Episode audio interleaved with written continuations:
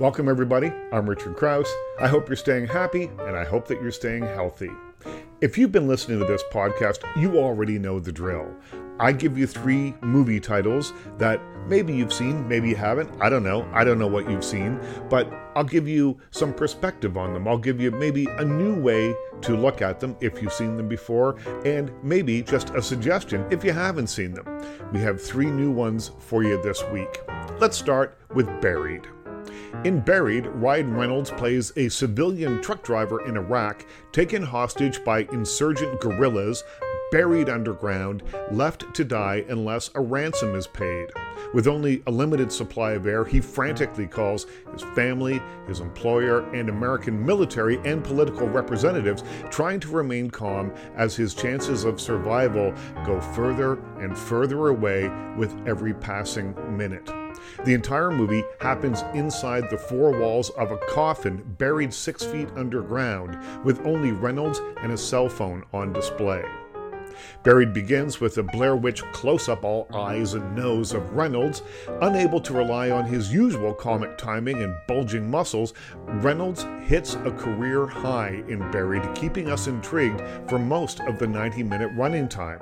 I asked Ryan Reynolds why, of all the scripts that must come across his desk, why he chose to make this, knowing that the shoot would be unpleasant. Well, for starters, I don't have a desk, uh, but uh, uh, you know, I, I, I, got the script through the through the usual channels. I knew it was it was something. Um, I was told it was it was something Hitchcockian, and I and I was I wasn't thinking uh, rope or lifeboat. I was thinking more in that vertigo kind of world. I mean, something a little bit more like a suspense thriller that's a little more laconic. And um, and I got this script, and it was about 79 pages long, which is quite short by Hollywood standards. And um, it was just riveting. I mean, incredible, incredible, incredible script. One of the best I'd ever read.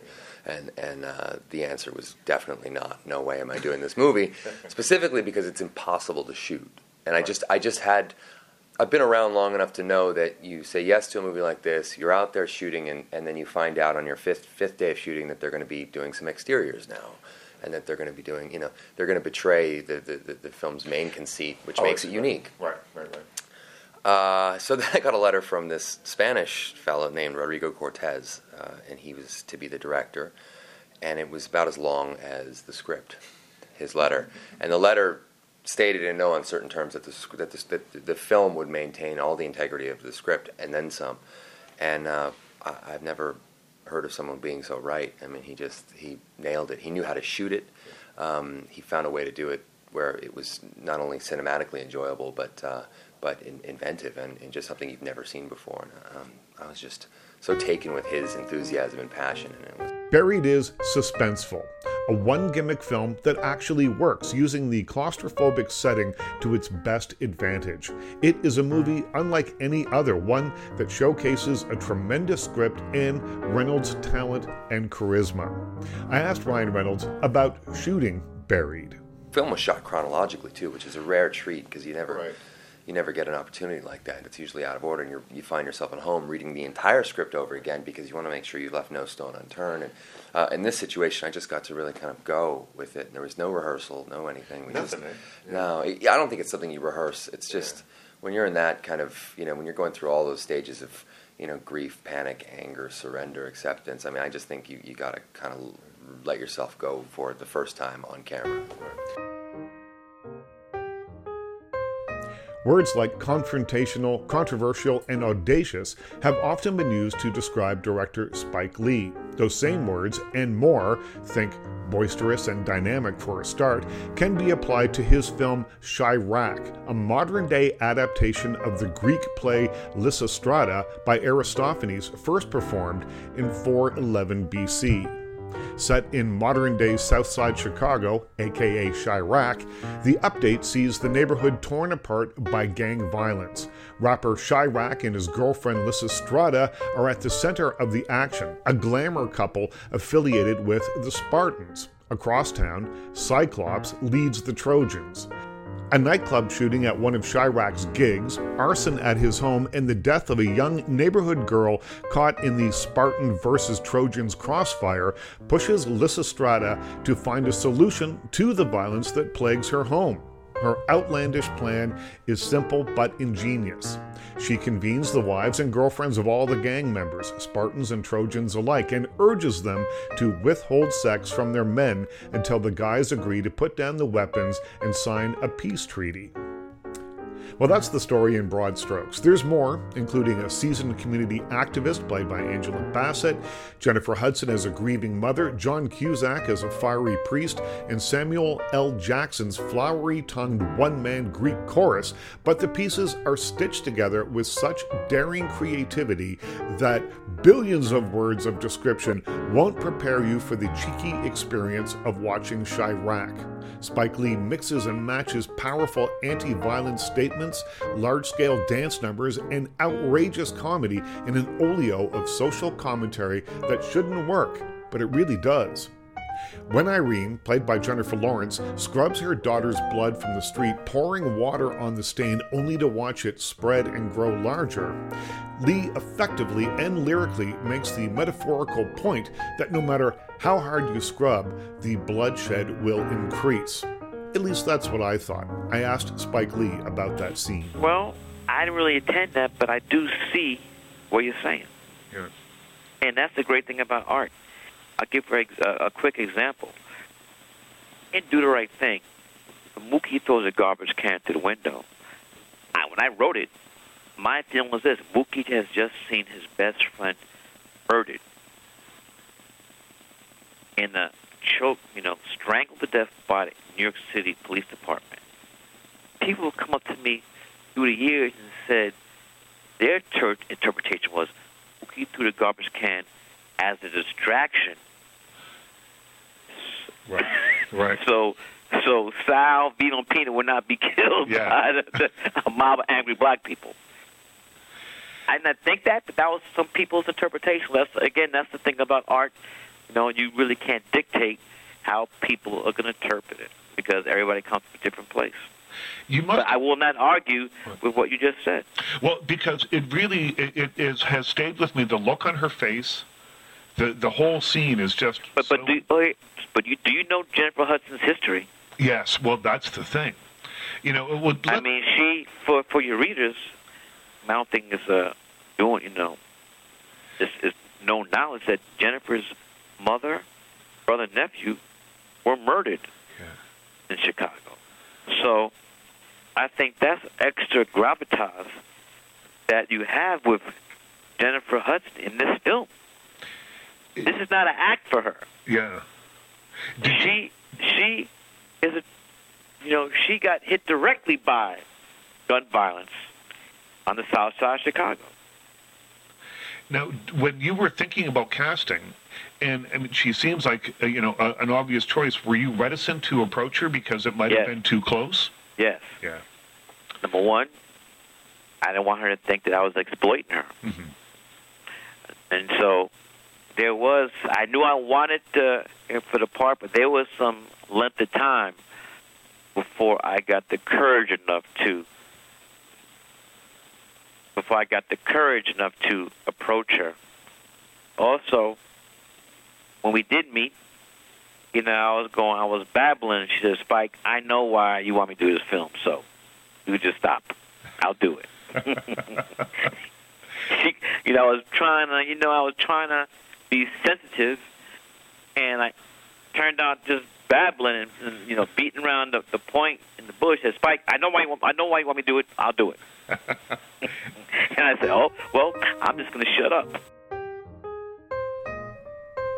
The tone is all over the place, made all the more bizarre by the dialogue, which is all in verse. The situation is out of control, says a strip club owner played by Dave Chappelle after his employees joined the strike, and I'm in front of an empty stripper pole. It's today's language filtered through Aristophanes, Tupac, and Kendrick Lamar. It's vital and bold. Chi-Raq is a heady experience. Lee is fearless in his handling of the material, taking chances narratively and visually to tell the timely and hot button story of a quote, self inflicted genocide. It's powerful, it's preachy, maddening, and ultimately unforgettable. Finally, let's have a look at the beginning of a franchise.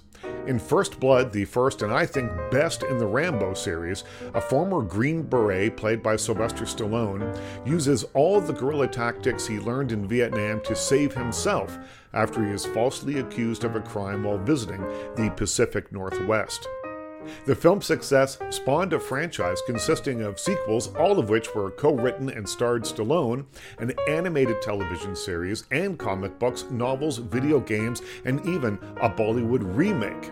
The script for First Blood circulated in Hollywood for some time before landing on director Ted Kotcheff's desk.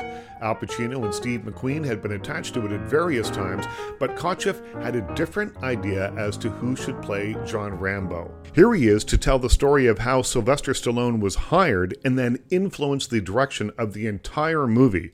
In his own words, here's Ted Kotcheff. I loved him. I mean, the funny thing was that he was only at the time the received wisdom in Hollywood was he only works on Rocky Right. because he made two Rocky films, big successes, but he made four other films: Paradise Alley, uh, Nighthawks, uh, Fist, and they all died. Yeah. So the received wisdom was Sylvester Stallone only works in Rocky. Only in the boxing ring. That's right, only in the boxing ring. And I said, no, no, no, this guy's perfect. He's got the strength, but there's like there's a kind of a poignancy about him, which I love. It would be perfect for that part. You would understand what ha- what had why he was doing what he was doing, and and um, and, and I cast him. But no, he was he was wonderful. We uh, what happened was uh, he was a very good writer. And when he heard that I wanted to, when when I offered him the part, he said, "I understand you you're going to rewrite the script." slightly." I said, "Yes, I am." Uh, he says, "Well, I'd love to join join you with, with you." And I said, "Fine, we work together." But it, but he he made and he has the thing about Sylvester Stallone, Richard. He has a good popular sense. Right. And for example, the biggest biggest change that he suggested was that, as I said, I conceived of it as a suicide mission because it was based on on the suicides of all, and he he commits hara-kiri at the end of the film. Yeah. In the, the way we originally staged it. In the original version. Yeah. So he he so he reaches out and he commits hara-kiri by pressing the gun that is in the hands of his colonel, and uh, blows himself away. And he did it. It was brilliant. It was moving. It was brilliantly acted. He was great in the part. And he says, "Uh, "Ted, can after I said cut." He said, "Ted, can I talk to you for a minute?" I said, "Sure." He said, "Ted." We put this character through so much. He's he's chased by dogs. He's pursued by the cops. They shoot him and they wound him. He jumps off cliffs into into trees to break his fall. And I said, and he says, and now we're going to kill him. I said, "You're right. I think you're, you've got a you've got a real point." I said because he shouldn't die at the end, because that means the guys like the sheriff in that town would win, Right. even though he defeats, he, he smashes, he def, he, he, he, def- he, de- destroys this town the way the way he used to destroy villages in Vietnam, but at the same time, he's if he dies, they win. So I said, okay, I'm gonna. I know exactly what I'm going to do, and I and and I, uh, I shot another ending in two hours right after that in one shot, Yeah. the one that's in the film now. but he, he had this great popular sense, um, Sylvester, as he lo- he knew what audiences wanted to see and what they, what they didn't want to see. And when we tested the film with the original suicide ending, the audience went crazy at the end. They said, they, they, they, and the, all the cards that we filled out in the test, they said, this is the best action film I've ever seen. But how could you kill Rambo? Exclamation mark, and underlining of Rambo. And, The best action scene I've ever seen, except for the last five minutes. That's right. Yeah. and what is it true that at, at one point he said in the rewriting process, he said, "You know what? I don't think John Rambo should speak." yes. Yeah, he wanted him to be day- mute. One day we we, we uh, were, were working we were working together, and he came and said, "I said, I, I got this crazy idea, Ted." I said, "What is it?" Rambo never says a single word in the film. And of course, as a director, I love extreme ideas like this. Something that's never been done before. Can you imagine? Comes out of film, the, the hero never says a single An word. action hero An that action doesn't hero, speak, yeah. Never speaks, never speaks. I said, Oh, I love it. Let's do it. And we spent two or three days here. And finally, I said, on the third day, I said, You know, Sylvester, he would really speak here, he- and he would really speak over here, and it's forced, it's forced and unnatural for him not to speak. So I said, I'm going but the, the two or three days we spent eliminating all the dialogue it had a salutary effect. It made the whole script very laconic, very few words, mostly pictures. And uh, for example, there was a great line that, that they quote in the film: um, "They drew first blood, not me." think about it. Six words. Yeah. They drew first blood, me. They're so strong. First Blood is not just a heart pounding action movie, but it's also a character study that examines the very real and traumatic fallout for people who return from war. Dark and subtext heavy, it's an action movie with brawn and brains. Well, that's it for this week. Thank you so much for listening. Stay happy, stay healthy. I'm Richard Crouse. We'll talk to you again soon.